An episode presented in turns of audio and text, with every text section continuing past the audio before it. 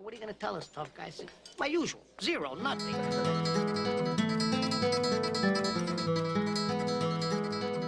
Ladies and gentlemen, this is the Pop Culture Podcast. Welcome back. I hope you're doing very well. One second, I've just, about a week ago, I discovered this coconut water. Simple Truth Organic. I accidentally drank all my sister-in-laws and brother-in-laws because it's it's out on the uh, it's out on the little bar fridge. So every time I go outside, I can't help myself. And then two nights ago, they went outside and said, "Hey, where's the coconut water?" And I said, "What are you all looking at me for? Take responsibility for what comes into your house." And then I went down and bought three containers, one for myself, two to make up for what I've drank. Uh, so they're only small. They're they're little bite-sized ones. They're just a little uh, 11 ounce. I'm starting to get a little used to the ounces over here. In Australia, we, we don't use ounces at all. We use litres, really, or milliliters. But 8 ounce is like my favourite coffee size over here, which is, yeah, it's like a standard latte in Melbourne. It's a standard latte in Melbourne that, that tastes like shit in America, really. The coffee scene here is interesting. I feel like it has picked up a bit from the last couple of years. And the coffee scene, I think, coming from Melbourne, I've got full rights to be able to, you know, critique, criticize, abuse, judge the the coffee standards of the rest of the world. Because uh, to to be in Melbourne and to enjoy coffee, you have to be a full blown wanker. And that's a title that I'm, I'm proud to say I've already achieved. And so, with that uh, wanker title, I can come to places like Medford in Oregon and go through their drive-through coffee shops, which for whatever reason Australians haven't got on board with. I just don't understand it. They've got an incredible ability to employ good people, Dutch Bros. I've been to so many different stands around here. I tell you, it's they've got to come to Australia. I'm reaching out to them and saying, "Hey, give me a franchise." Let me take it back to Australia because Australians need more laziness in their lives. We shouldn't be getting out of the cars anymore to get our own coffee. Just like we shouldn't be getting out of the car to get our own petrol, or gas as I now call it, having been here for three weeks. I think ease is uh, ease is missing from a lot of our lives, isn't it? We we need more ease. We need things just to be a little more relaxed. If if we just had things a little more relaxed, then surely we would would all be hundred percent happy, right? Americans prove that. I saw a lady actually. I'm I'm taking the piss. I saw a lady in the Dutch Bros car park yesterday cracking it because it was simply because the man in front of her was taking too long. I timed it. He'd been there for, no joke, a minute, just waiting for his coffee. She's hanging her head out the window. Get the hell out of my way, asshole! It's like, I'm just, I've just ordered a latte. I'm waiting for the lady to get it. Because I guess when you when you get ease, then you just want efficiency. So it's not just a matter of making things easier; it's a matter of making things faster. But yeah, I'm not sure where the finish line is because even when I get faster, I still feel as though I'm in a rush. Do you ever feel that way? Sometimes I'll, I'll work so quickly and then I'll get everything done and I'm like, all right, well, what can I fit into all my extra time now? I'm, I'm not sure what to do with that. Then you have productivity gurus teaching you how to do it more effectively. But I watch Gary Vee and I just get stressed. I like the guy. I used to love his hustle. I used to be like, that's what I want to achieve with my life. I just want my whole life to be a job and non-stop and never get a chance to rest. And then I tried to live like that, and I was like, this is horrific. This is horrible. I remember 20, it would have been like 2017. I was starting a, I was trying to get into mindset coaching. That was the theme at the time. I thought, well, if you're not 100% sure what you want to do, jump into mindset coaching. That's what you do, isn't it? Like if you're not 100% sure where your talents lie, you just, you go in with strategies for other people who actually have goals to achieve and help them achieve those goals. Is, is that what it is? It's funny as well. You, you feel like such a hypocrite as a mindset coach because there's constantly areas to improve and to get up in front of a room full of people and go, all right, this is what you need to be doing. It's helpful. Like it is helpful, but it's funny because you go away from those experiences and you're like, oh, I probably should apply that.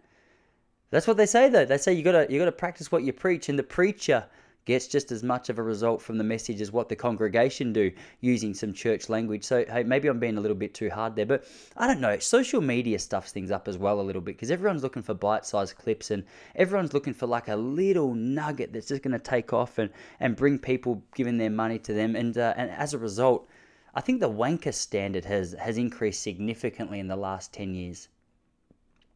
I can't talk. I've just started posting reels on Instagram. I discovered that last week. How's this? What got me into it? And this is such a vain reason to admit it, but my sister in law posted a video of my wife, my little boy, and I surprising surprising Sammy in Medford. when we got here. I think it's more than this now. It had 1.5 million views a couple of days ago. I don't know how legitimate that is. Like, is that just people scrolling through, or is that people stopping to actually have a good look at, at what's going on there? Because I think TikTok it gives you a false sense of confidence in what you're doing. Because I reckon as you flick through, that counts as one view, even if someone keeps flicking. You probably know better than me. I'm not 100% sure. But 1.5 million people clicked on that. 600 people followed it as a result. What a strange thing to follow someone for. I don't really understand that concept. Like, what's the point of someone's just posted a video of, of someone getting a surprise, and you look at that surprise video and go, you know what? I'd love to follow this person. I'd love to see what they're up to in their lives. It's it's creepy, but that's what social media is. But I heard that and I thought, all right, well, that's the goal, isn't it? That's what we're all trying to achieve. We're trying to achieve a few more, a few more followers is the uh, is the plan. But the problem is, it doesn't matter how many you get. Like you always just need a couple more. Do you get that? it's always always impressed. We were getting excited when this video got to hundred thousand. We're like, imagine if it got to two hundred. Now it got to one point five. We're like, can't believe it didn't even hit two. This is bullshit. Reels are so difficult to master. And that's the thing as well. You don't actually know if you're producing good quality or whether you've just hacked the algorithm. Because I see people with a lot of a lot of shit product. There's a lot of shit products out there that I just really am not impressed by. It. Not that that means anything. Maybe I'm the problem in this scenario, this little equation. I could be the broken one. But you see a lot of people advertising so hard for some rubbish product, and they don't necessarily have a good product, but they're I don't know. I think these are the people who are obsessed with algorithms. I think the more a person is obsessed with an algorithm, the less they're interested in, in the quality of what they're making. Is that is that fair to say? That could just be me justifying the fact I don't really understand what an algorithm is. If you ask me what an algorithm is, I would just tell you it's the video that came up because of the last video that you watched, which maybe is true, but I reckon my I reckon my algorithm's off at the moment because I, I, I was a loudmouth during COVID and I know Instagram was pretty harsh on they were pretty harsh on people who had an opinion which was contrary to the uh, the mainstream narrative, which mine certainly was. And I, I, started putting out ideas, and all of a sudden, not only well, rightly so, I saw a lot of people that just completely disagreed with what I was saying, unfollow me, which is, I mean, it's probably a smart choice. They should have done it years ago. To be fair, like I don't, I don't really understand. All it is is me trying to post a photo of Jessie when there's a nice little cleavage shot. She gets upset at that because she's a, she's a little bit more humble than me. I go, babe, just just pick up Charlie's toy from the sand again while we're at the beach in your little crop top. She goes, babe, this is the eighth time I've done that. I said, but I'm just trying to impress the boys, just one more. And so she does. And uh, and as a result, these photos, which deserves far more attention, they're just not getting as much as they used to. And I think, I reckon, here's my personal solution, either uh, my personal uh, opinion. I think, I think, well, either people like me a lot less, very possible and very understandable but I also think the COVID factors removed me from some from some feeds. I follow this chick, Voice for Victoria. I don't know if you're a uh, if you're interested in Victorian politics, which you wouldn't be if you're outside of Victoria, and even if you're in Victoria, is very very boring. But there's this chick who who has a page called Voice for Victoria, and I started following her. I think she had 104,000 followers, and she was man, she posts really good stuff. Uh, she's she's got a really good down to earth take on what's going on around town. And uh, I tuned into her stuff fairly early, really liked what she was about, and was just watching her audience skyrocket. And then all of a sudden, for about six months, it just paused. And I looked the other day and she's got 2,000 less followers than, than what she had six months ago. And her material is better than ever. So I'm not 100% sure what's happening there. I think I think people like my wife they need to be capitalizing more on their their body. They need to get into vanity and not hold standards so high because we all know that in 2022 the uh, the, the god is follows. So if you got a little pair of boobies and you're confident to put them up there, do it, chuck them out there. You're going to get yourself a follow. I'm not sure what that converts to. You might be able to open yourself an OnlyFans page, which is every young girl's dream in 2022. And as a result, you can post risque photos and get paid for it. You don't just have to post it on Instagram. Post it on the Patreon of what, uh, you know, I guess OnlyFans is pretty much Instagram's version of Patreon, isn't it? It's like, all right, what I wish this person would post, but they never do. I'm not a member there, but my my uh, my wife's husband. How's this for a story? So, my my, my wife my wife met a uh, met a girl in her mother's group back in Australia, and they were going through a little bit of difficulty because at the time this guy he had he'd spent thirty thousand dollars on OnlyFans, which is which is too much considering there's a lot online for free, isn't there? Now, I'm not a I'm not an ambassador for either. I'm not saying you should go and check out either. I mean, that's not that's not what I'm here trying to tell you. But what I am saying is thirty thousand dollars for something you can get for free is. I just don't think that's smart uh, investment. I don't think that's the best way to spend your money. Do you know what I mean? If someone's giving you yogurt for free, you don't go to the store and buy a tub. It just it doesn't make so so much sense. If you've got a laptop, you've got access. Again, not an encouragement, and really hope my sister's not listening because I would, I would hate for her in between jobs to be inspired by what I'm saying and think, you know what? The world deserves to see my boobs. That's what they deserve. Gracie, I don't want you to do that. Grace, the name, it doesn't allow for movement like that. It wouldn't. Dad would be disappointed. I guess is, is what I'm trying to say. So just keep him, uh, keep him in your shirt. It would be good. Because the problem is, I know too many of my friends who'd be interested in having a little sneak peek. So if she starts doing stuff like that, I'll get screenshots. And, and they're not screenshots I want because when you see a screenshot like that, initially, you, because your brain doesn't register immediately that it's, that it's blood relative. So I'll see that photo and I go, oh, yes. And then I'll realize who it is. And I go, oh, don't, no, this is, a, this is the opposite of what I was going for. I shouldn't be looking at these photos at the best of time. Now I'm looking at my sister thinking it was nice. Yeah, obviously you can't pursue stuff like that though. She's she's got a boyfriend that wouldn't go down very well for, for her or him. But uh, that's the world we live in now. If you've uh, if you've got the equipment that people want to see, people are going to pay for it because what you're posting on Instagram is not enough. I've never got it. I think my nipples are a little too big, and and I don't think in general. I'm not sure if this is a.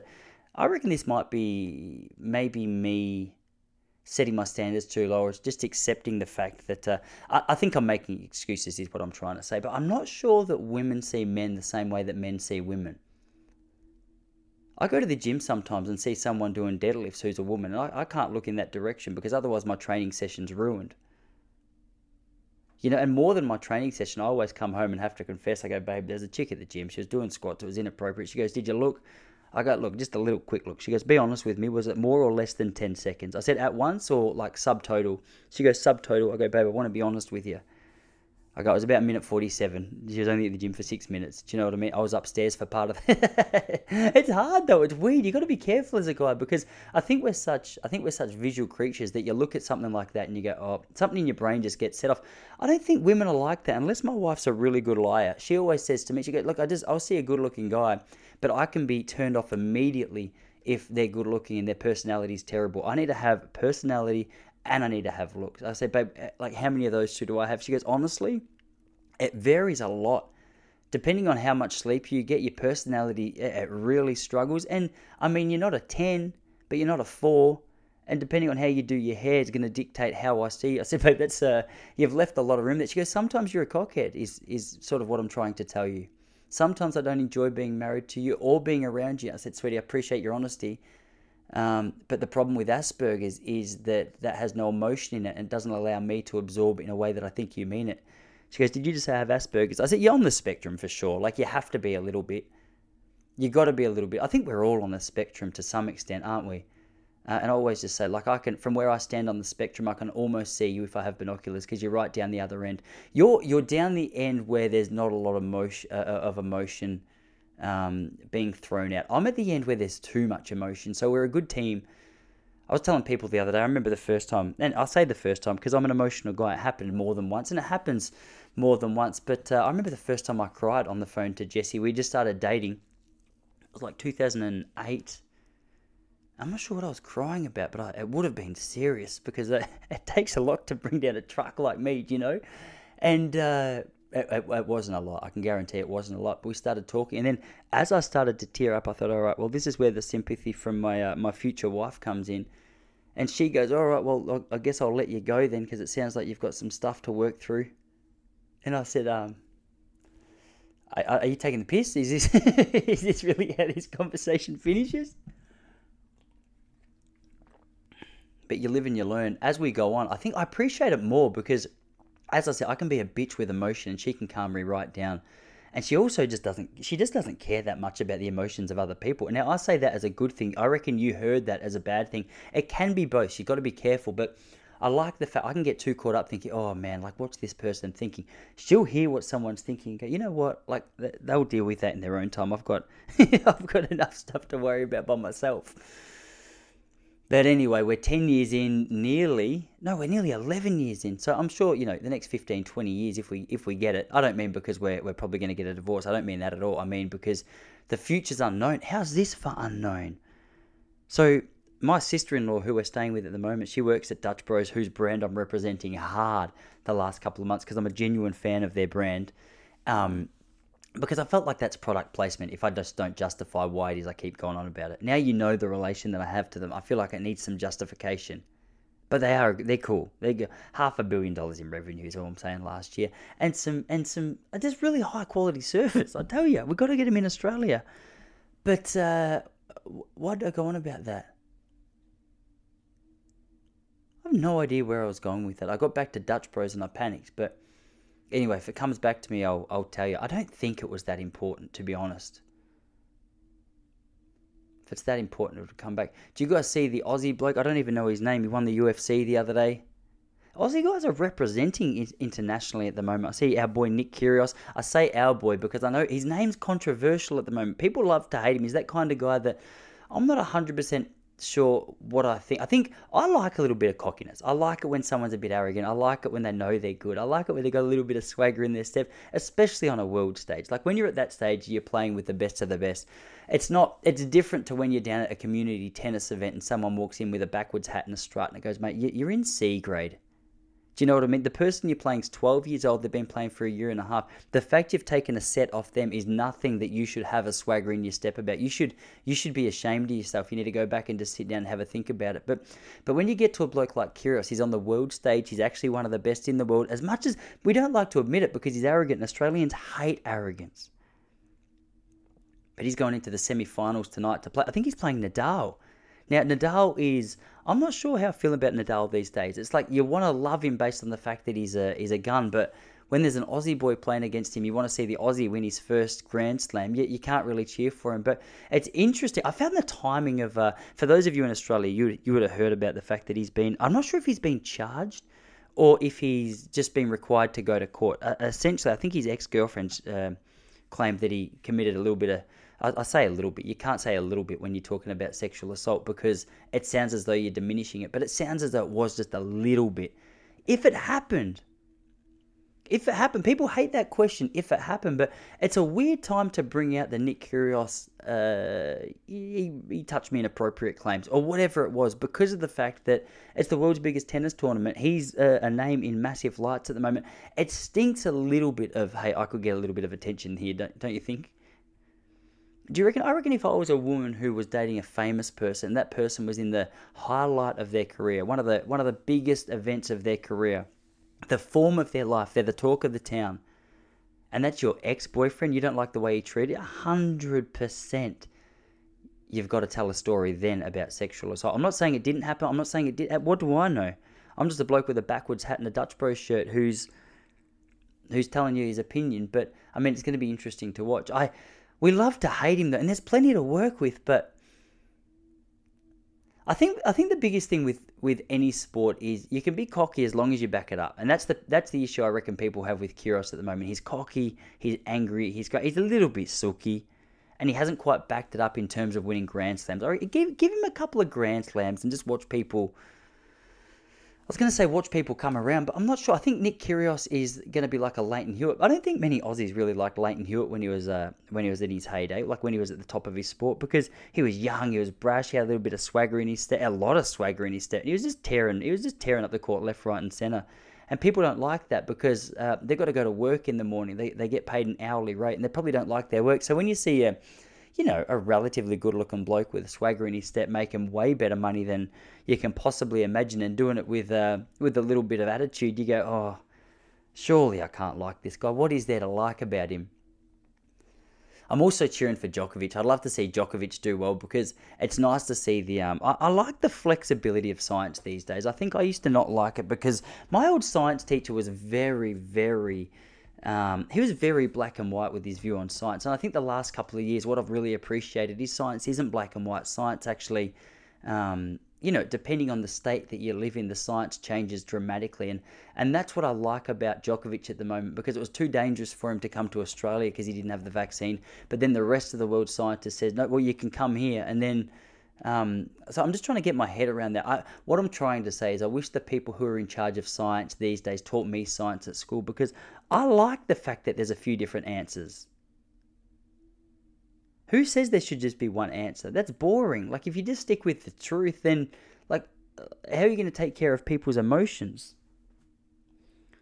That's my questions. I, I've always said emotions trump truth. So uh, it's a very uh, it's a very counter approach to, to what someone like a Ben Shapiro says, but but surely facts do care about our feeling.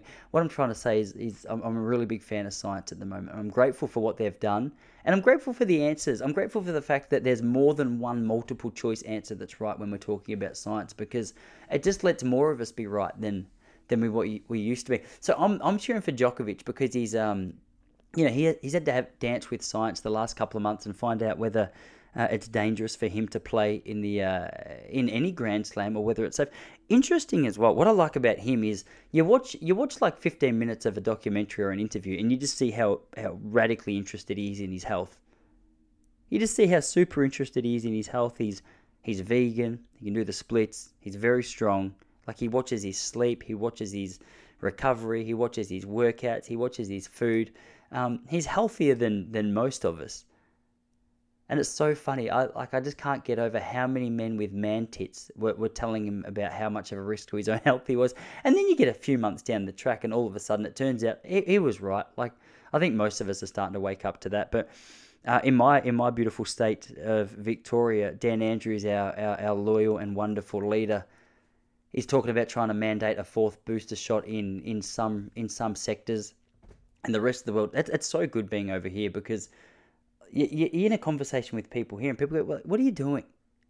What are you doing in Australia? Why don't you have guns?" okay, wait, were we talking about COVID? I said we were, but I'm I'm more interested in your guns. Let me. I, I had this crazy experience the other night, one of my gigs. We had a um. So I got up at a place called Jefferson Spirits. It's like a small open mic community bar and very strange experience. So I went down to this place, and there was it was an open mic. I thought it was an open mic comedy room. I got there, and it was open mic, but it was open mic everything. So it was open mic poetry, it was open mic music, and it was July the fifth. So everyone was out of town because the day before, July the fourth, Independence Day, real big celebration over here. So everyone goes away for the long weekend and and just takes it easy. So I got down there as an international. No one gave a crap. No one was there to watch any comedy. There was they were just there for the music that was in the background, and rightly so. Because music, this is what I found. Music's beautiful to have in the background, regard not regardless of the quality, but you can get away with slightly less quality music in the background of a good conversation than you can with average comedy, just interrupting a conversation as you get there. And that's what it was. So I got there, I got there 15 minutes early and the MC was on stage. He was a, a, guitar player, he was sitting there, wonderful voice, John Johns, literal, like promise I'm telling the truth. Name's John Johns. He's sitting there just doing his thing. Now I heard this guy a couple of weeks ago, and I was a big fan of his music. I love what he's doing. He was uh, he was really impressive, so I wanted to impress him. I went up, and it had ten spaces available, and his name was at the top. I put my name at sixth because you don't want to be the next bloke up. You want the audience to warm up. You want to get a little bit of a feel for what's going on in the room. You want to make sure that you've read the audience right before you get up there and just start talking. And I was I put my name down there sixth, and I went and just sat in a corner, and I just I sat back and watched the audience. And uh, so this might give you a little bit of an idea. So this place, Jefferson Spirits, apparently during the the real busy time of COVID here in Medford. These guys were doing a shot for a shot. You could get your vaccine out the front, and then you could go in for a shot of alcohol. So it sounds like the experts running the health scene here in Medford are, were very similar to the health experts running the show back in Australia. But what was good, I was sitting in the back of the room and I was thinking, okay, so it's going to be a very lefty place. There'll be masks. There'll be no conservatism. Conservatism. It's just going to be a. It's just going to be a big lefty vibe. And I was like, all right, let's just watch. And I went in, and a couple of people gave me lefty vibes, but then I, I overheard just the loud, stereotypical American obnoxious conversation of, of guys just sharing their opinion. I thought, oh, hang on a second, that doesn't sound too doesn't sound too lefty. And so I had the worst introduction of any comedian to, to any stage in the history of comedy. I got up there, I did a sound check on the mic, which you, you don't really need to do for comedy. Like, is, is the microphone on? Can people hear? You don't really need much more than that. There's no instruments to tune. And I got up there and started speaking. I said, uh, uh, like in the first 30 seconds, I said I was Australian. And as I mentioned, I was Australian. This big bloke, he it was confusing as well because he was wearing a Hawaiian shirt, but his attitude wasn't. His attitude didn't match his shirt. There was a lot of aggression coming out. I, it was like a clown screaming at your kid. It just didn't quite work. I was I was really confused about where we stood. And I said, "Wait, take a breath. What? Why are you so angry at me?" And he started going on. He's like, "Man, why'd you let him take your guns? Why do you let them take your guns for, man? You guys are embarrassed. You should be ashamed of yourself." I was like, this is very forward. So, do you want to have this conversation after? He's like, ah, this conversation when I want to have this conversation. I go, I'm guessing, I'm guessing the time is now. He goes, that damn straight. Why didn't you fight harder for your gun rights? I was like, what, me, me personally? He's like, yeah, you. It's time for men to stand up and actually make a stand for what they believe in. I said, to be fair, I was nine years old. I was nine years old in 1997 when Martin Bryant got the record. Like, why are you why are you blaming this on me? Now, it's not my fault that now if someone comes to break into my house, I have to chase them out with a fork. Do you know how embarrassing it is to have to use cutlery as your self defense mechanism? I was in my brother in law's shed out here a couple of days ago. He's got seven different guns. He's got a loaded pistol next to his bed. I'm not kidding. This is what Americans do. It's it's a different mindset. I can't quite understand it. I was at a white trash party the other day and there was a guy there in jeans and a cowboy hat with an American flag tied around his shirt and he was doing spins, very flamboyant. I'm going to be honest, very flamboyant spins. But as he was spinning, we were videoing it. I got home and watched the video. I saw a loaded pistol. No joke. I know it was loaded because I asked him. I saw a loaded pistol tucked down the back of their pants. The reason they do it loaded is because if a bad guy walks into a building, they don't want to waste half a second to have to cock the gun and shoot it. It's very hard for Australians to get their mind around this. But I had a good chat to this. I used to struggle with it as well. And I, I feel the older I get, the more I am an American in my mindset. Which is hard though, because there's so, I mean, like one school shooting starts to make you question but then i can't be bothered going down this whole rabbit hole because it's too controversial and i'm just i'm just honestly bored by it. But it was interesting to hear this guy talk about his uh his perspective on australia the other day and like the way australians look at americans around gun control is the way conservative americans look at australians. We're like what the hell are these guys on? These guys have they have no respect for themselves. I love the fact the gun's cocked. I'd be way too scared. Even if I even if I could have a pistol back in Australia, there's no way I would tuck it into the front or back of my pants because I would be so nervous that somehow there'd be a glitch in the gun and it would cock and I'd just shoot my nut off. Do you know how painful that would be? Have, my brother and I, we, uh, my brother-in-law and I, we've been playing table tennis out the back here, and sometimes he'll hit it hard and it'll like it's happened more than once. I'm not sure. I'd love to say it's a big target, but really it's not. It's more of a coincidence. He's got me in the nuts a couple of times, and the pain from that is excruciating. And I've got shorts on. It's not like we're playing pants off table tennis. So that's through the jocks, through the pants. A soft plastic ball gets me. And it's hard not to it's hard not to lay down on the ground and just cry.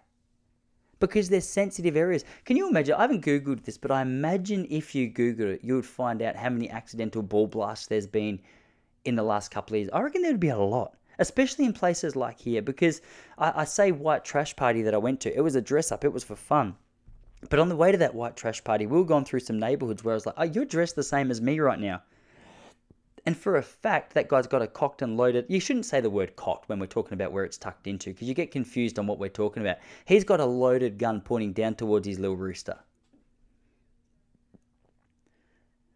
I always feel like I got to be on my best behavior when you're talking to people, knowing that. Like, I'm not a rude guy on purpose to many people, but when you know that there's a good chance that person has a gun, I'm extra. I'm extra nice. I think that's the reason that Americans in general are maybe like a little bit too over nice. People say, "Why are Americans so nice?" You have to be, because the bloke that you're talking to might have a gun. I never get so nervous doing comedy as what I've been here in the US. Because in Australia, if you offend someone with a joke, they'll just look at you and go, "Hmm, but in America, if you offend someone with a, a joke, you know they've got a loaded pistol in their back pocket. That's terrifying to me. And yet, I still feel as though the audiences are more laid back over here. Maybe that's why they're more laid back because they go, you know, look, I don't agree with the joke, but if I really wanted to now, I could shoot this guy in the back of the nuts. I'm not sure back of the nuts. I'm not sure why I said that. But it's a confidence booster, isn't it? Because it doesn't matter how good you are at jiu-jitsu jiu-jitsu. If someone's got a gun, it doesn't matter. You could be a black, you could be the bloody red belt of jiu-jitsu. I think that's the one above black. And someone could still just shoot you in the kneecap. And good luck doing jiu-jitsu like that. You'd be crying. You'd be like Peter Griffin on that episode of Family Guy. You know where he falls over and hurts his knee? That's what you look like. So it's been a real eye opener. It's been a real experience the last couple of weeks here in America. Just uh, seeing the appreciation for guns firsthand. But anyway, we've got three weeks left of our trip. It's going quick. Three weeks. That's what I was going to tell you earlier. I completely forgot about this before I started going on about Dutch Bros. So my my sister in law, she had a workmate that. Um, so yesterday he died. How crazy is this? He died of cancer yesterday. When we arrived here, he had no idea he was ill. How scary is this? I was thinking about our trip back in 2014 and thinking, oh, I wonder what I'd be doing in eight more years' time. And then this is when I was at the gym. I was halfway through squat session. And then as I was thinking about this, I thought, man, this guy, like just two weeks ago, thought he was fine. Had no idea. Maybe, like I'm assuming there's a little bit of tiredness going on, but surely there's no inkling of the seriousness of your illness if you're dead three weeks later and three weeks ago you didn't know you were sick. So this guy went in for a, uh, like a casual checkup, found out he had some real intense cancer. Three weeks later, wife and two kids just left. How, how insane is that? I'm not sure why I'm telling you that story because it's just sad. It's a little bit of a downer. This is supposed to be a happy podcast, Ty. This is a pop culture podcast. Joy, light, and laugh and love is uh, what they often say. But I just wanted to tell you that because it was it was shocking to me. You kind of forget, don't you? You forget how you forget how how quickly it can go if you're not careful. It's weird. Once you get to 35 as well, you start to know of a few people who die and you go, oh, far out. All right. You know, when you're young, and you like when you're really young, you, you don't really think about the fact you're going to die. You just think whatever you do, you can jump off like the highest slide at the park and nothing happens. Then when you get to 35, you got to be careful if I'm going to jump off this high slide because I could fall over, bang my head on the bottom, and that just could be my time up. Got to be super careful. You got to be super careful. I'm uh, we've got heaps to do the last couple of weeks as well. Tomorrow I'm off on a three day river float, three days, two nights. So we're getting up at 5 a.m. tomorrow morning. Yucky to do a uh, to do a river float. Now, I, I love the idea of just getting out in nature with my brother-in-law and his brother-in-law. It's going to be fun, the three of us. I'm sure, man, we're gonna we're gonna cause some trouble, but it's very funny because until recently I was a I was a vegetarian and still pretty much am. But he challenged me the other day. He goes, "All right, I'm gonna I'm gonna test your principles in the wild. Let's see how much of a vegetarian you are when we're just floating down a river for three days." I go, "Okay, well." Are there wild bushes out there? He goes, mate, there will be, but you can't live on 150 blueberries a day. So it looks like I'll be living on bass and trout. Hopefully, all going well. Um, we got. I got to get a fishing license today, actually, because apparently they're pretty. Uh, the sheriffs over here are pretty harsh on you if you don't have a, a, a fishing license. You got to be on your best behavior. That's one thing I've noticed around here. Like the fishing world, the fishing game in the U.S. Well, in Oregon specifically, I think it's because of all the lakes they have up here. The fishing game here is so strong. Every if you don't have a, ga- a, a, a boat here, you're just a, you're a pussy is my since I've been here, my brother-in-law he's got a boat and he just bought a sailboat and he's starting to lift his game. And uh, you go down to the dock where these boats are up at Lost Creek, and man, some of the boats there he was telling me are one hundred and fifty thousand dollars. I know nothing about boats, but that seems like a, a, lot of money. That's US dollars as well. So if we're talking Australian money, what's that? That's uh, actually it's not as much as you think at the moment. What's that like two hundred thousand? But still, $200,000 just to float on the water seems expensive. We're catching the same fish as those guys, and hopefully we're catching the same fish. It's gonna be it's gonna be good. I wish um here's the here's the problem. See, I'd love to. I've shown you guys the last couple of weeks. I've been gifted both mushrooms and being gifted marijuana, but um, we're not able to put that to use unfortunately because one of our wives is is it, well you got to you just got to be careful with your wives you have to make sure that they're happy you got to make sure that you're treating them with respect and doing what you've got to do and, and you know if one of your wives isn't happy with you doing mushrooms and marijuana on a river trip well it's it's probably fair enough but I was going to say if it wasn't for that if it wasn't for that factor, I think uh, I think this river trip would be a whole heap of excitement. But I'm not 100% sure how I'm going to go. I don't know how much of a river floater I am. I can't quite comprehend how it's so exciting. That's what I said to my brother-in-law the other day. Like I'm excited to go, but I don't know why I'm excited. It's I think I'm excited because he's so excited. Because I think what you do, you, you go down the river and you fish and you float and then you swim and then we sleep. And I'm terror I'm honestly terrified of bears. I don't know if this is ridiculous, and maybe it's right that I'm terrified of bears. I should be. They're scary and dangerous. and and cougars as well. And these guys have just been gradually planting seeds in my mind about the dangers that we're going to be exposed to over the next three days and two nights. And I just I'm ner- I don't know how I'm going to be able to sleep. Like my brother-in-law's got a pistol, but I just I've got a feeling there's going to be pranks going on. And if there's pranks going on, I'm going to have to get him back because he's terrified of spiders. I've just got a feeling he's going to dress up as a cougar. When he came to uh, when he came to Australia a couple of years ago, he had this it's uh, I'm not sure what it is exactly, but it, it makes distressed animal noises, and you use it when you hunt. And when you play it, it sounds terrifying, like it's a horrific sound to hear. And if you're out in if you're out in the wilderness, it would be terrifying. But it's what you're there for to attract the prey that you're trying to shoot. But when you're in a suburban street and you can hear it coming from under your bed, it's terrifying. Which is what happened with us essentially. It wasn't under my bed, but it may as well have been. And so I had to go out in my street, and my, my neighbours were out there looking at what was going on. It was very, very loud. It sounded like a distressed animal. I didn't want to be a part of it because I was like, oh, if I see this distressed animal, I'm either going to have to do something about it or take it out of its misery. And both of those options are going to involve, you know, just. I don't know how good I would be at killing an animal. I'm not 100% sure I could do it. I think a fish is okay because they can't really they can't really smile. I know cows can't really smile either, but it's Fish are, yeah, it's hard to make eye contact properly with a fish because they've got an eye on each side of their head. And I think that's the difference with dogs and fish is, like, I know a dog has its eyes sort of to the side a little bit, but they're, they're forward enough to be able to go, okay, well, he's, he's looking dead in my eyes and, you know, he can see what I'm thinking a little bit. Whereas with a fish, you go, you've got no idea what's going on. You've got no idea what's about to happen. There's a chicken coop just outside as well. And the other day, uh, Sam, he realized, that's my brother in law, realized he had two roosters in there that shouldn't have been there. And he's got the chickens for the eggs. He wants the eggs from the chicken. So if you start putting a rooster in there, he gets his little uh, he gets his little fella going. He starts impregnating some of these chickens. All of a sudden, your eggs turn into those Filipino ones with the with the baby chicken fetus inside it, which in some cultures they appreciate, but here I'm just trying to have eggs on toast. I don't want dead baby bird on toast, you know. So he had to go out there the other day and he'd been trying to figure out how he was going to kill it. Is he going to slit its throat? Is he going to chop its head off? He said to me, Would I be willing to hold its head down and its body? And he'll just aim his best and try not to get my thumbs. I said, Look, honestly, the way you've just painted that picture it makes it sound very dangerous, not just for the chicken, but also for me. He goes, Well, that's why I've got the knife. I said, Well, you know, would you allow me to do the same? He's like, absolutely not. So that that sort of option was was ruled out. But then uh, it's also a little bit graphic. So he had one of his seven guns. He just came out. He got a bird in a cage, and uh, the the bird was just sitting there having a little bit of fun, just chilling out. And all of a sudden, just, just in the back of the neck, and and the bird was out. It's hard. It's hard when you've been in the city for so long. You just eat the meat. You don't actually have to watch it get killed. You don't actually have to think about where it comes from. When you see a little bird in a cage uh, with a with a, I think it was a 22. Is that like a less powerful one? A smaller gun pointed to the back of its head. You go, oh mate, like I hope you have no idea what's about to happen. The rest of the chickens were looking out the cage, just going, oh shit, boys, stop talking. Like Sam's in a bad mood. Can you? I cannot believe what I'm witnessing right here. He just he's just killed Peter. He's just shot bloody Peter because Peter was sprouting off too much. So just I don't care about what your thoughts are on on the chicken life. Just keep it to yourself. anyway, so you got the two. you got the two roosters. I'm going to be honest though, you can't eat the roosters or these ones anyway. I was going to say you can't eat roosters in general, but that would have meant Red Rooster was out. Maybe that's the problem with Red Rooster. Maybe they realise once they open, you actually can't you can't eat roosters, or they're not as tasty. It's a very specific niche, isn't it? Just rooster meat chicken's a, a, far more accepted form of meat than rooster. Like no one, I've never been to someone's house and said, "Hey, what are we having for dinner?" And they've said rooster. It's always chicken.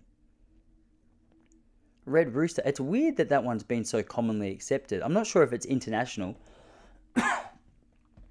it surely it wouldn't be. We saw a shop close down the other day. We were driving up to this Lost Creek that I was telling you about, and uh, as we were driving up there, uh, Sam said to me, he goes, hey, have a look at this business on the right hand side. I just want to show you what it is they serve. We went past and it had closed down and he pissed himself laughing. I said, mate, what, like, why is it so funny that these people have struggled and they've had to close their business? He goes, they, all they sold was bison meat. It was like a butcher, but only for bison. it was just, the entrepreneur spirit is in everyone in some degree. It's just, you know, some people come up with Amazon and some people come up with bison meat and Amazon's good because it's it's everything for everybody.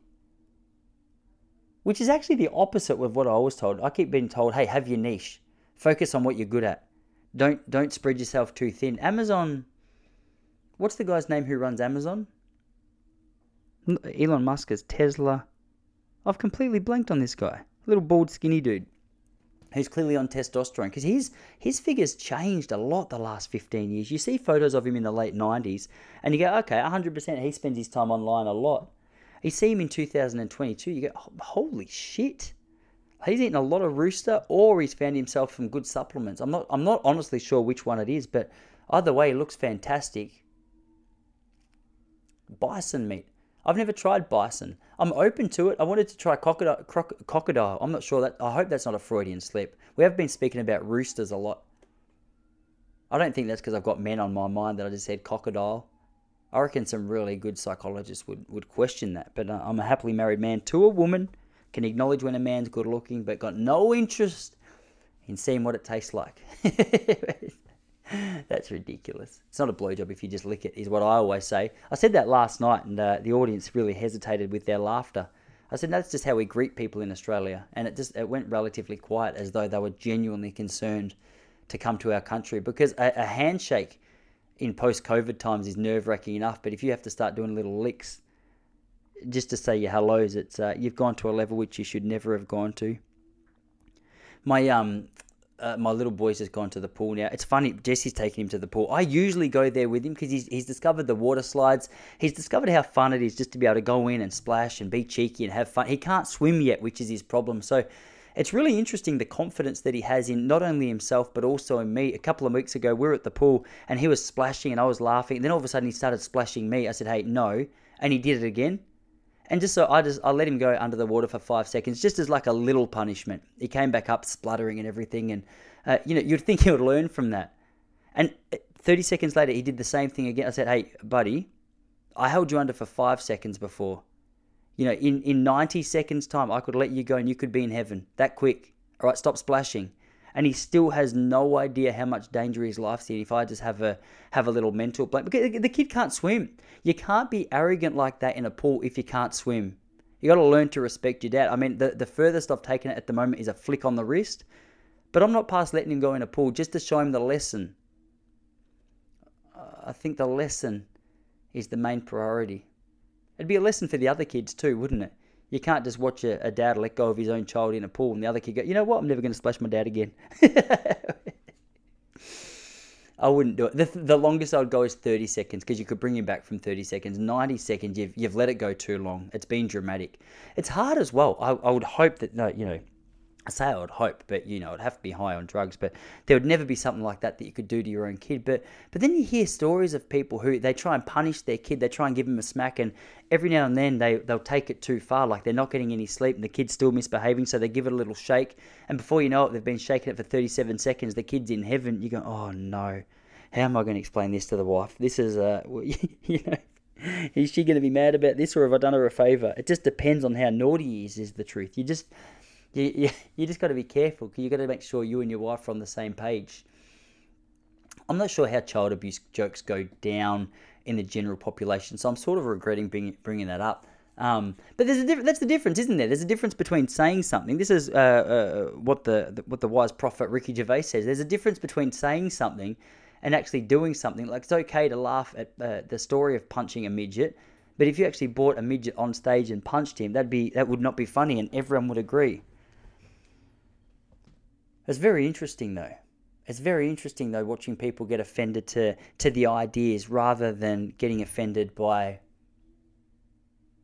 by the um you know what I'm trying to say, don't you? We get offended by the ideas rather than the action. I mean, the action would be offensive as well, but I mean, the action should only be the. I don't know why I'm trying to philosophize on this podcast. I'm thinking out loud, and, and you guys are witnesses to it. So, hey, we're learning together. Hopefully, hopefully, we're learning together.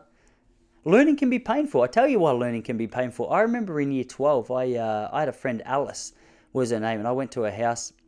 Very pretty girl. I had a very big crush. I've told you about her on this podcast before, and we were her parents were out for the weekend. She invited me over, and she was getting snuggly on the couch. And I was an uneducated guy when it came to flirting with women, and so she was rubbing me on my leg, and I thought, okay, well, I'll just reciprocate, and I started rubbing her leg. And after about 30 seconds of me rubbing her leg, she leaned over and she goes, "That is making me so horny." And I go, oh my gosh, I'm, I'm so sorry, I'll, I'll stop. And the look of disappointment in her face said, hey, Tosh, you've really misread that cue. And also, the moment was gone. You could see that I was uneducated in this department. I had a lot of education to come my way. And, and so she said, Hey, um, thanks for coming around. I said, No worries. Did you want me to stay? And she said, Not really. Why, why would I? Like, what benefit is that to, to either of us? The, the, the dating game's are an unusual one. I've never been great at it. I'm really bad at it now because uh, it's always hard when you bring up the fact you've got a wife. People go, hey, look, that's a red flag. you can't just be out on the dance floor, you know, twerking on some stranger. And the fact I've said twerking on some stranger is probably a signal that I've gone the wrong way, probably a sign that, yeah, my, my technique needs a little bit of work. Or the fact that I'm a happily married man, haven't had to practice and refine my skills over the last few years. But the way I met Jessie was interesting. I, uh, I had a crush on her for a long time and to let her know because I thought I'd read the signals right. I went to Coles, I bought a card, I bought a teddy, I put it at the front doorstep of her family house, and inside the card I wrote, I know someone who likes you, knowing for a fact she would know who it was from. And 24 hours passed, I'd heard nothing. So I called her best friend, and she pissed herself laughing, saying her and all the girlfriends at school were, were trying to figure out who, who did such a lame attempt at a pickup. And, um, you know, that was hurtful that was hurtful. But her mum was on my side. Leanne called me up and said, Tice, I like your effort. I like your commitment. Come around to our house every Thursday for dinner. And I reckon before you know it, you two will be married. And uh, she didn't say it like that, but that's the way I interpreted it. And it's exactly what happened. But yeah, it's very interesting watching the watching the dating game. And when you're taken, you always assume that you're going to be better at the dating game than than what you actually are. Don't you think that's true? I always see people and uh, like I cringe at, at what I'm watching, but I go, Toss, that was you. That was you. I didn't have dance moves. I just had corny pickup lines and too much alcohol. Too much alcohol was probably the standout feature that helped me because all of a sudden I said the ridiculous lines that I had with with far more confidence. We all know that a well, I think confidence is what a woman likes, unless they're into like a you know that TV show Beauty and the Geek. I'm not sure that's ever a win for for the beauty. Or maybe it is, and you just don't know it because it's more than skin deep beauty, isn't it? Like you've got to get down to intellect. You've got to get down to like in a marriage, you've got to be able to budget. You've got to be able to plan. You've got to be able to organize your finances in a way that's good for both of you. And beauty doesn't do that. Right now, actually, um, my my wife is uh, she's beauty and the geek. She's got the brains and the looks of our relationship. I mean, I bring a little bit to the table. Uh, but just a little bit of both in comparison to her. And right now, we're like our, our bank card's been blocked because apparently for the last six months, my bank's been sending me messages saying Tyson, we need these documents, and I had just I hadn't seen them, I hadn't opened them, whatever. As a result, now ING have said, hey, you can't spend any money until we have these documents, and I don't know where to find the documents, and so right now I'm just living on the tab of my uh, my brother-in-law and his wife until I can figure out how to access my account. It tells me how much is available, but then it says available to spend is zero. I said, well, that's that's unfortunate. That's just teasing, isn't it? I'd rather you just not tell me how much is in there. Do you know what I mean? It's a yeah, it's a weird predicament to find myself in. So I'm hoping actually I might after this I might after this just jump back on the old phone because uh, I've realised it's going to be very very tough the last three weeks if I can't spend any money. We're going up to a place called Bend in a couple of weeks because I got a I got a guy, a Jewish dude. He's like 80 years old and uh, his name's Bert. Great man. Never met him in person before. Just met him. Uh, met him online. Met him in a similar way to what my brother-in-law Sammy met his wife back in. That sounded weird because obviously Bert and I aren't dating. He's happily married to a woman, as am I.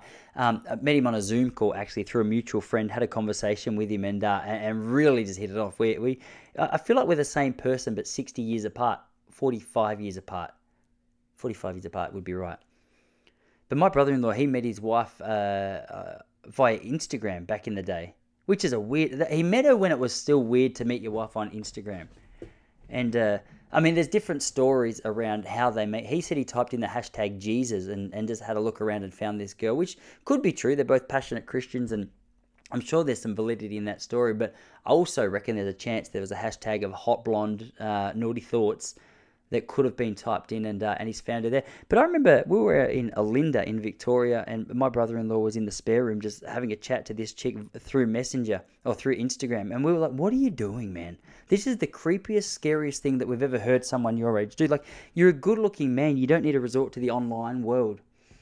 I remember there used to be a website called RSVP. Long story short was it worked out great for him. Like they've been married now for 10 years, got two kids and uh, and Instagram was was the ultimate wingman. But before Instagram, there was services. I'm not sure if it still exists, but it was called RSVP. And I remember I gave it a go once just because I thought it would be an easy way to meet good looking girls. And uh, a lot of elderly women on there. I think I was 19 when I signed up and I had my profile all set up. I thought I looked great. I showed a mate. He said the photo looked as though I had Down syndrome. I'm never good at knowing when I look good in a photo. Some people say, hey, you look great in that photo. I go, oh, really? Like to my eyes, that looks horrific. Do you ever wonder that? Like when you're going down the street, like you have an idea of what you look like, but other people have an idea of, of your looks as well. Like surely we don't all look at the same thing and see the same thing. I don't I don't think. I mean, I don't know for a fact. But every now and then I'll I'll go down the street and uh and I'll get a glimpse of myself in a mirror and I go, "Hey, you're looking good today, Tice. You're looking good." And, and photos, I'll do the same thing. I'll show a, a, photo of myself to my wife. I go, babe, check this out. And she's like, ah, I've seen better. And then she'll show me one where I look better. I go, that's not, that's very subjective the kind of confidence I had a couple of years ago was great. That's the kind of confidence you want. I remember I was in uh, uh, H&M in Ringwood and I, uh, I walked around a corner and saw a mirror and I, I, didn't realize it was a mirror. I thought I was looking at a good looking bloke and, and realized after 10 seconds it was myself. And I thought, man, how much swagger do you need to have to look at the reflection of yourself and go, that's a good looking man? that's, that's a good looking man. The wrinkles are getting a little deeper now. I'm starting to see the appeal of Botox. I um actually last, a couple of nights ago we went out to a place called uh, Luna. It's like a Mexican restaurant here, and uh, most of the waiters, most of the waitresses were, uh, were were great. Looked normal, looked good, good service. Really big fan of what they had to bring to the table. But there was one particular guy there, and he was one of those guys. You know the ones that they've just gone too hard on on the Botox, like they've got to a point where there's there's just no return. I'm not sure. I think there's something like the more Botox you have injected into your face, I think it does something to your brain cells, which I reckon I wouldn't be surprised if in 20 years we found out that there's something in Botox which sends a message to your brain which says, "Hey, like, do get more, get more of this. Like this is this is what you need." Do you know what I mean? Like it's it's good to have that addiction when you go to the gym because the the improvements are actually positive. But that to that one person who wants the Botox, they look and they go, all right, if I, if I just get a little bit more, then I reckon it'll be perfect. I saw a guy last night. It was it was uh, two nights ago. Most horrific thing I'd ever seen. His face looked like how do you put it? It looked as though there'd been the world's most powerful leaf blower blown into his face, and then like olive oil just rubbed all over his face, and then with all the skin which had been squeezed back from the powerful lawn blower, uh, leaf blower, there was like it was just pegged at the back of his head, and so his face was so tight. It was one of those ones where you couldn't even smile if you tried. If he smiled, his his eyes would crack and blood would come out. It was you got to be careful. You got to be careful. You need someone honest in your life to go, hey, we we got to stop now. We've taken it as far as we can possibly take it, and we we just need to hit pause because everyone's looking at you going, this is this is horrific. It's like an illness. I saw a, I saw a lady the other day as well coming out of the natural grocers, skinniest girl I'd ever seen. She was just bone with like one layer only of skin. If you if you had to just if she had to scrape herself, it just would have been directly. It would have been a bone a bone deep uh, injury. It's funny how don't you think it's funny how people can they can just get themselves to to such a degree of I don't want to say ugliness because it's too harsh, but they they bury themselves into this hole and and they just think the further into that hole they go, the the better it's going to get. But then all of a sudden they just look like a skeleton, or they they look like a a Burns victim. Which no offense to Burns victims, but like if you're not a Burns victim, that's not what you that's not what you're going for when you're going in for Botox. You're not going in there going, hey, what what should I get? And you're responding with Burns victim. Very confusing. That's the only thing that puts me off getting Botox because I've got quite an addictive personality. Once I get started on something, I really want to get good at it. I could tell. I would come home and I'd have my nose done a little bit. And I go, it doesn't look as good as Bec Judd's nose though, so I'm just going to keep working. And then people like my wife would say, Toss, Bec's Judd's face is a lot smaller than yours. So if you had her nose on your face, it would actually look ridiculous. And I go, hey, look how good she looks. That nose on anyone's going to look fantastic. Then I would do it and you'd realize the proportions are out of whack. And I go, okay, it's it's far too late. There's nothing I can do with this now. There's nothing I can do with. I remember being in a surf shop called Brothers Neilsen when I was about 10 years old in Western Australia, and I saw a guy do this. Like he just he lifted his eyes up, and I saw the the crinkles in his head, and I was like, that is horrific. What's going on? And now every time I do that, like that surprise look on my face, I see the folds in my forehead, my forehead, and I go, oh, I think they're deeper than than what the bloke at the uh, at the surf shops were. So it's funny as you get older. Five years away from forty, it's starting to. This is the age where you got to start thinking about uh, Botox a little bit or just change your values maybe maybe i just got to stop being so vain and go all right you're just a wrinkly old bastard just embrace it i got a feeling i'm going to be one of those guys when i'm older i'll be one of those blokes who by the time i'm 60 skin will just be sort of hanging hanging from my face. I've, I've got very stretchy skin, is why I say that. My skin's always been quite stretchy. Even in primary school, I'd stretch it out, and people go, Toss, that's not normal. You need to get that checked out. I go, yeah, but, but look at the girls' faces when I do it. I go, they look impressed. They go, they look disgusted. I was like, all right, really found it hard to distinguish the difference between those two. But I see some guys uh, every now and then who are who are a little bit older, eighty years old. There's a bloke at the uh, at the Phoenix Clubhouse where I did comedy last night, and he was he was a, a big culprit. I, I saw him, and uh, I mean, he had a great voice, but a, a lot of loose skin.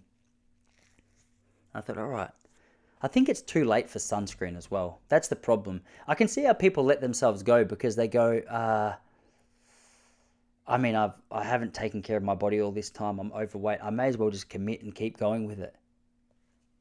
I'm kind of at that with my skin a little bit. My wife says, put some sunscreen on. I go, is there, is there really any point? I should have been wearing sunscreen since the age of six when you look at me.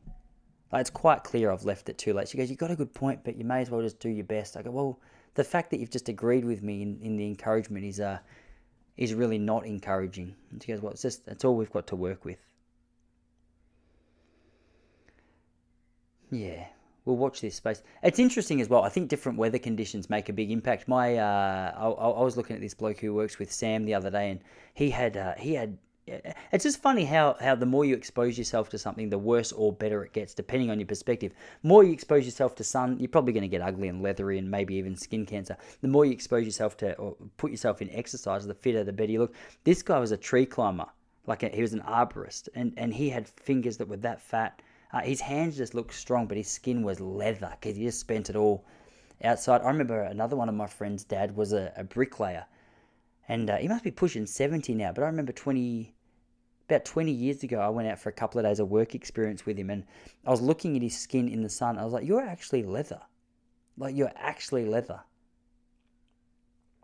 That same guy, I was 13 when I had this conversation. That same guy, Nigel, he had a workmate who. Uh, I remember one day, 13 years old, I didn't even know that girls were interested in sex at this age. He pulled me aside. He goes, Tyce, look, he would have been 40. He goes, man, i got to go home for lunch, but my wife is, uh, every time I go back, all she wants is, she just wants more and more sex. Have you got any advice? And I said, mate, you should do it. You should do it as much as you should, as you want. Just keep on doing it. And he's like, oh, I'm just exhausted. Sometimes, uh, you know, sometimes I just want to go home and relax. Like, you reckon I should just uh, put in the, okay, is she good looking? He goes, she's quite attractive, yeah. He showed me a photo. I thought, mate, yeah, I agree. You should do. You really should do this. And he's like, all right. Well, if it's the wrong move, I'm going to blame you. And I remember that, like the the next couple of weeks, I caught up with him. And I, it's funny when you're young and you want to relate with older people, but you're not sure how to because you don't realize they're taking the piss out of you.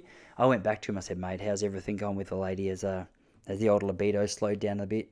He's like, mate, I'm just exhausted. I barely made it to work today because I was just up all night just getting it done. And I was like, You're saying this like you want sympathy, but everything about this sounds like a positive to me. Like I'd clearly, I'd clearly missed something. I'd clearly missed something important because uh, I had no sympathy for what he was going through. I just had a lot of curiosity, a lot of curiosity, and a lot of years to wait before it was my turn. but anyway, got to stay hydrated. You've got to keep the sunscreen on. Next three days on the river is going to be interesting. When I get back, so we're going, we're going to be out of service. I'll find out whether Kyrgios has won Wimbledon. I'll find out whether Carlton has beaten the Eagles. So Geelong's on top of the ladder in the AFL at the moment. I think surely Geelong's going to be the team to beat in the AFL. They they just seem to have they just seem to have come together this this year. I can't really imagine too many teams beating them anymore. They just seem too strong. I think I'd like to see Melbourne win again, but um, I don't know. It's ready. Oh, to be fair, like come on, the Blue Boys. We need Carlton to get back up. If Carlton win, I'm buying a, a little Zac Fisher. I think it's Zac Fisher. Is that right, Zac Fisher? See, I don't even know the players that in the team that I support. So I probably shouldn't uh, shouldn't talk too much about them. But what I'm trying to say is, hey, Carlton, this year I want it to be your year, but Geelong's going to be hard to beat. But that's about all that's going on over here at the moment. I'll uh, I'll touch base with you again next week, let you know how it's all gone, give you an update on the river float if you're interested in hearing about that one. Hope everything's going good in your life wherever you are. I need to have a shave. This goatee's getting thick, so I'm going to do that in, in just a moment. But um, hey, for the time being, thanks for stopping by, guys. Good to have you here. Much love to you and your family. And uh, until next week, I'll leave you to it. All right. God bless. See you then.